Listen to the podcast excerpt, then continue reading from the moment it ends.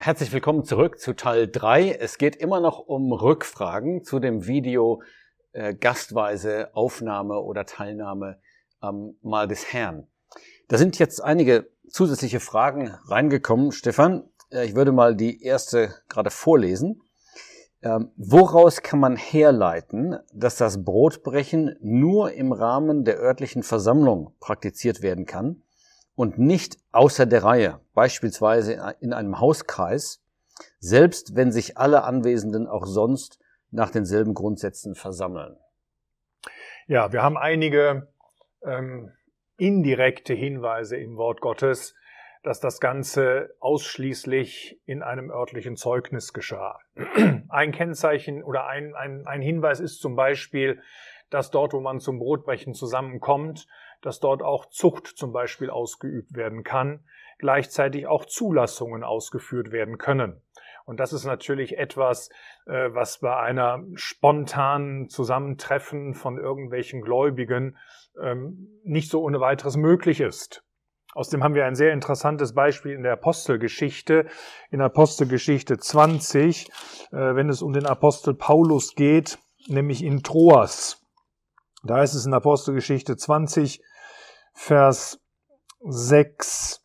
Wir aber segelten nach den Tagen der ungesäuerten Brote in Philippi ab und kamen in fünf Tagen zu ihnen nach Troas, wo wir sieben Tage verweilten. Am ersten Tag der Woche aber, als wir versammelt waren, um Brot zu brechen. Das heißt, der Apostel Paulus wartete dort in Troas so lange, bis der Tag des Herrn, also der Sonntag, angebrochen war, um dann dort mit den Gläubigen am Ort zusammen das Brot zu brechen. Außerdem lesen wir nirgends, dass der Apostel Paulus mit seinen Begleitern spontan auf irgendeiner seiner Missionsreisen plötzlich das Brot brach. Und diese wenigen Beispiele mögen einfach mal genügen, um uns zu zeigen, dass das Brotbrechen doch etwas ist, was mit in Verbindung einer örtlichen Versammlung geschehen muss. Ja, das leuchtet ein. Also im Grunde genommen zwei Gründe. Einmal das Muster am Anfang, ja. Und zweitens die Problematik, wenn zugelassen wird oder Zucht geübt wird, ja, wo ist dann der Ansprechpartner, wenn das eine Ad-Hoc-Zusammenkunft war?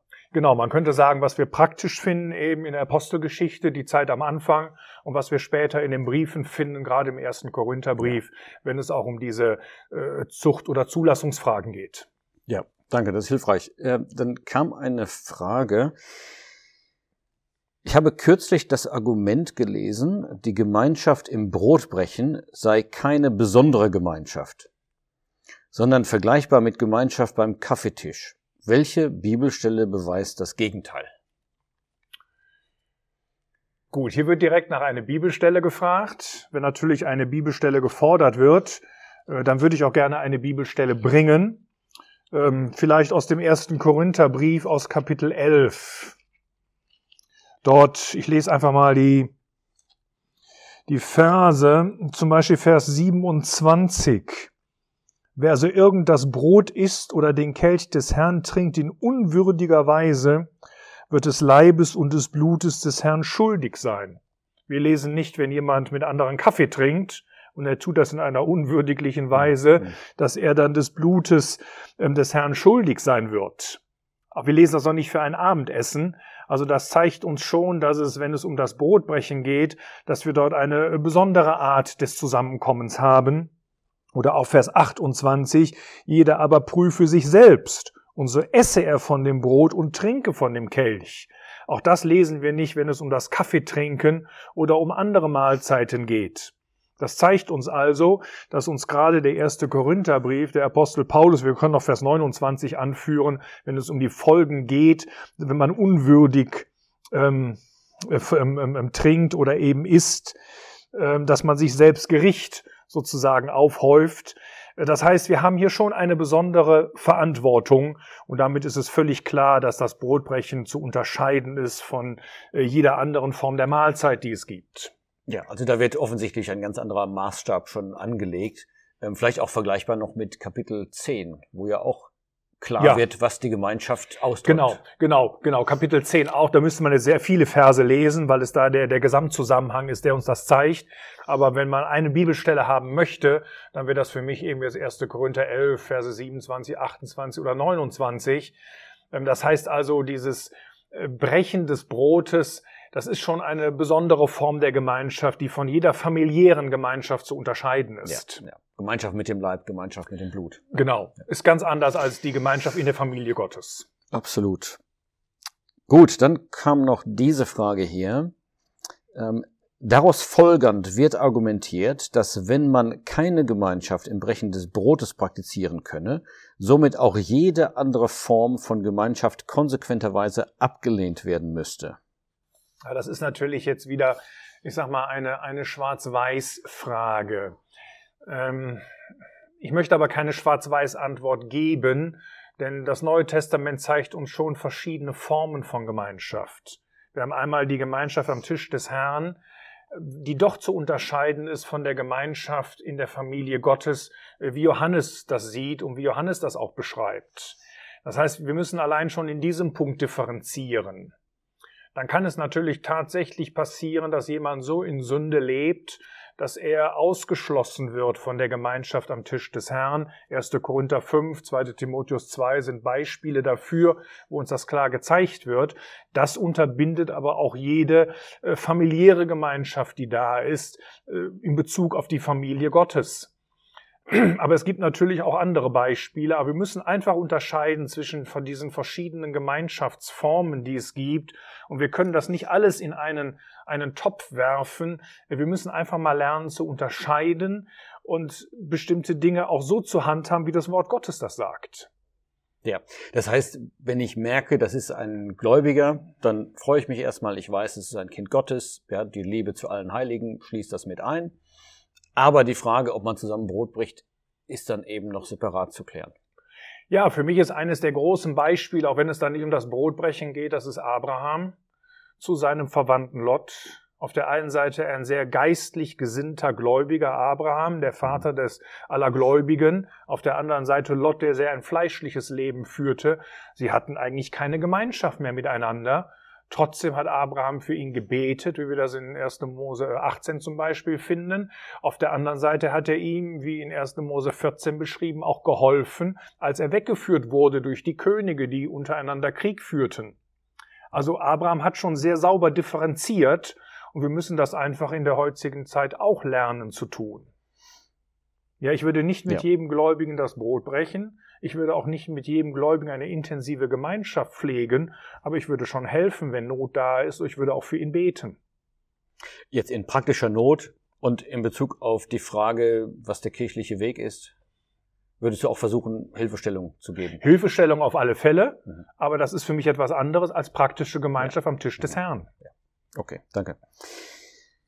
Dann noch folgende Frage. Es kommt ein Gläubiger zu Besuch, möchte teilnehmen und hat bisher kein Verständnis über den kirchlichen Weg nach Gottes Gedanken.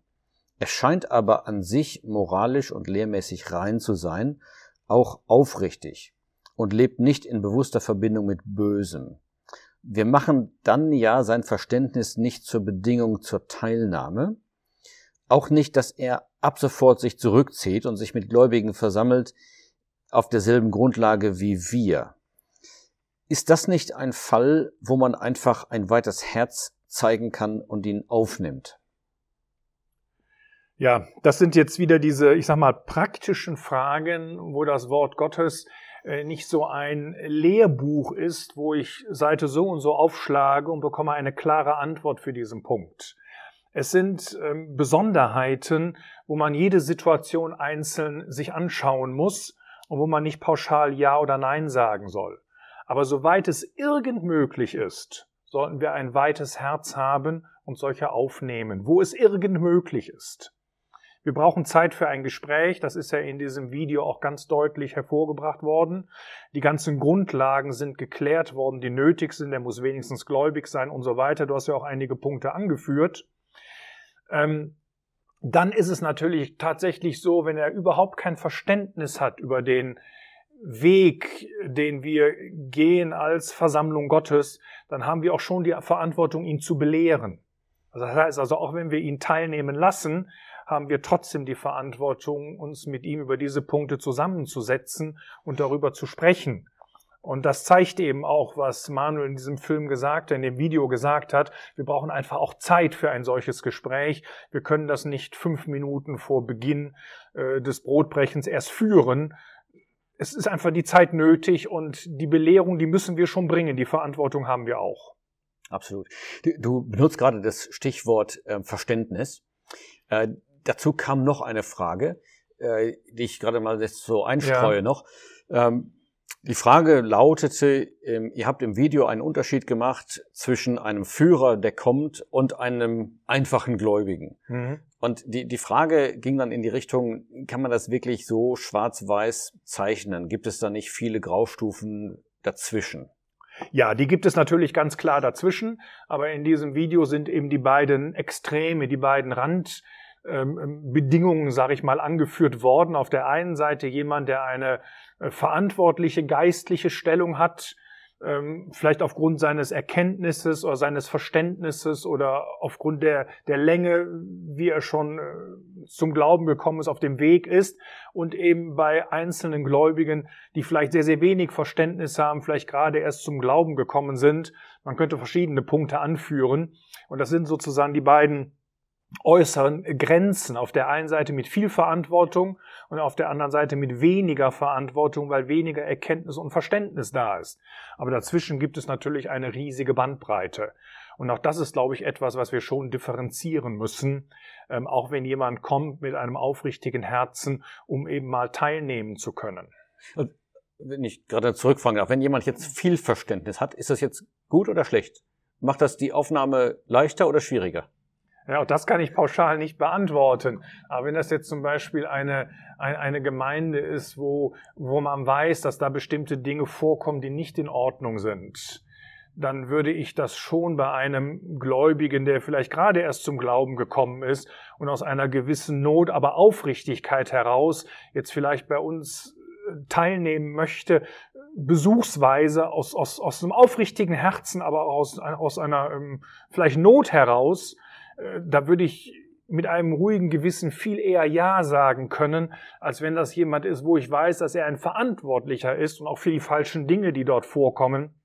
Da kann es sogar sein, dass ich vielleicht eher auf ein Nein äh, ähm, ähm, zu einem Nein tendieren würde. Ähm, man muss es einfach untersuchen und, und auch vor Gott bringen und, und auch im Gebet entscheiden unter Leitung ja, also des Geistes. Die, die zusätzliche Kenntnis bringt einfach zusätzliche Verantwortung. Richtig, richtig. Das ist ein ganz wichtiger Punkt für ja. mich. Okay. Dann noch eine Frage. Wie geht man vor, wenn die Person, äh, um, die, um die es eben ging, in regelmäßigen Abständen kommt, zum Beispiel ähm, alle sechs Monate und zu Gast sein möchte? Ist das dann eine Bedingung, dass sie in der Zeit irgendwie dazugelernt hat oder sich von anderen Verbindungen getrennt hat?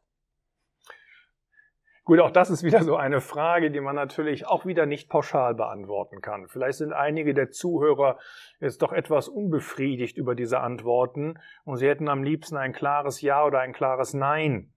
Aber das ist eben etwas, äh, was wir hier nicht bringen können in diesem Video, ähm, weil auch das Wort Gottes uns dafür keine Grundlage gibt, sondern das Wort Gottes zeigt uns doch mehr oder weniger, dass wir das vor dem Herrn erwägen müssen und dass wir dann eine Entscheidung treffen müssen. Es kann tatsächlich okay. sein, dass jemand öfter kommt in einem Jahr äh, mit einem, aus einer Not heraus, aber auch von sich aus, also nicht, weil man jetzt irgendwie ihn, ihn, ihn dazu verführen möchte oder wie auch immer, sondern der aus einem aufrichtigen Herzen kommt. Und, und dann kann das eben sein, dass ein örtliches Zeugnis sich dafür entscheidet, dass er teilnehmen kann. Und es kann vielleicht sein, dass, dass andere zu dem Entschluss kommen, äh, es, es geht nicht. Ich, wir müssen das einfach besehen, diese Fälle, und wir brauchen dafür sehr viel Weisheit. Und ich sage nochmal, so weit wie es irgend geht, brauchen wir ein weites Herz, aber nicht auf Kosten der Wahrheit und der Heiligkeit Gottes. Ja, hier war jetzt ein ähm, Unterpunkt der Frage noch. Ähm, kann er dann nach gewisser Zeit ähm, wiederkommen, ohne dass das als Hin- und Herspringen gilt? Und der, der Unterton ist so ein bisschen, dass Hin- und Herspringen etwas Negatives ist. Ähm, warum? Also wenn das jetzt jeden Monat passiert, dann hätte ich schon so ein klein wenig äh, vielleicht meine meine Fragezeichen und würde doch noch mal mit ihm sehr intensiv sprechen und ihm auch dann noch mal äh, den Weg erklären, auch den den Weg nach nach nach den Gedanken Gottes. Wenn dann zum Beispiel herauskommt, äh, dass die nächste Versammlung, mit der wir in praktischer Gemeinschaft sind, dass die 500 Kilometer entfernt ist, dann ist das für mich wieder eine andere Situation, als wenn das nächste Zeugnis nur wenige Meter entfernt ist. Noch einmal, das sind Dinge, die müssen wir differenzieren. Ähm, wir können natürlich nicht in die Herzen hineingucken, aber wir können schon versuchen, das Ganze so objektiv äh, nach, auf der Grundlage der Heiligen Schrift zu behandeln und, und auch zu betrachten. Und wirklich uns auch von dem Geist Gottes leiten zu lassen, dass wir auf der einen Seite die Einheit des Geistes bewahren, aber noch einmal nicht auf Kosten der Heiligkeit Gottes. Also es kann sein, dass jemand mehrmals teilnehmen kann, mhm. es kann auch sein, dass es nicht geht. Ja, weil, weil eben ein Hin- und Herspringen im Grunde genommen sagen würde, dass man einmal diese Grundsätze unterschreibt und einmal andere Grundsätze. Ja, darum ist die Formulierung bei der Frage schon gefährlich. Also wenn es wirklich ein, ein offensichtliches Hin- und Herspringen äh, ist, dann muss ich sagen, dann geht es nicht. Wenn natürlich jetzt das Verb vielleicht nicht sehr glücklich gewählt ist, sondern dass es doch aufrichtiger ist oder andere Umstände hat, dann würde ich sagen, es geht vielleicht. Ja. Dann kommt noch eine letzte Frage. Wie ist das eigentlich mit einem Empfehlungsbrief für jemanden, der an einem Ort besuchsweise in Anführungszeichen aufgenommen wurde? Kann man ihn an einen anderen Ort empfehlen? Macht es einen Unterschied, ob es um die nächste Woche oder um in drei Monaten geht? Also ich kann nur jemanden empfehlen, den ich auch kenne. Und wenn jemand einmal da ist und besuchsweise, jetzt benutze ich mal diesen Ausdruck, wir haben ja schon im ersten Video erklärt, was wir darunter verstehen, wenn er besuchsweise teilnimmt, ist das nicht jemand, den ich kenne. Und dann kann ich nicht ein Empfehlungsschreiben an einen anderen Ort für ihn ausstellen. Ähm, dann würde ich sagen, ähm, dann möchte er das doch bitte von seiner Heimat in Anführungszeichen Heimatversammlung aus tun. Aber da sehe ich als, als äh, jemand, der in einem örtlichen Zeugnis ist, wo jemand besuchsweise mal da ist, äh, da, da sehe ich mich äh, nicht in der Lage, das zu tun. Und ich sehe auch nicht die Notwendigkeit, dass ich das tun muss. Auch da mag es vielleicht mal Ausnahmen geben. Ich muss jetzt immer vorsichtig mhm. sein. Aber in der Regel würde ich sagen, nein. Ja, herzlichen Dank. Ähm, wir hoffen, dass die Antworten eine kleine Hilfestellung geben können. Der Grundtenor ist ja klar. Wir freuen uns über jeden, der den Tod des Herrn verkündigen möchte. Aber die Frage ist eben, was hat der Herr uns hinterlassen? Was hat er gesagt? Wen möchte er haben an seinem Tisch? Und das ist eben das, was wir versuchen möchten, mit seiner Hilfe umzusetzen. Ja, wenn auch mit viel Schwachheit, und auch vielleicht Absolut. mit Fehlern, die ganz klar in unserer Praxis behaftet sind. Aber versuchen wir wirklich auf der Grundlage des Wortes Gottes eben so zusammenzukommen und auch das umzusetzen, was im Wort Gottes steht.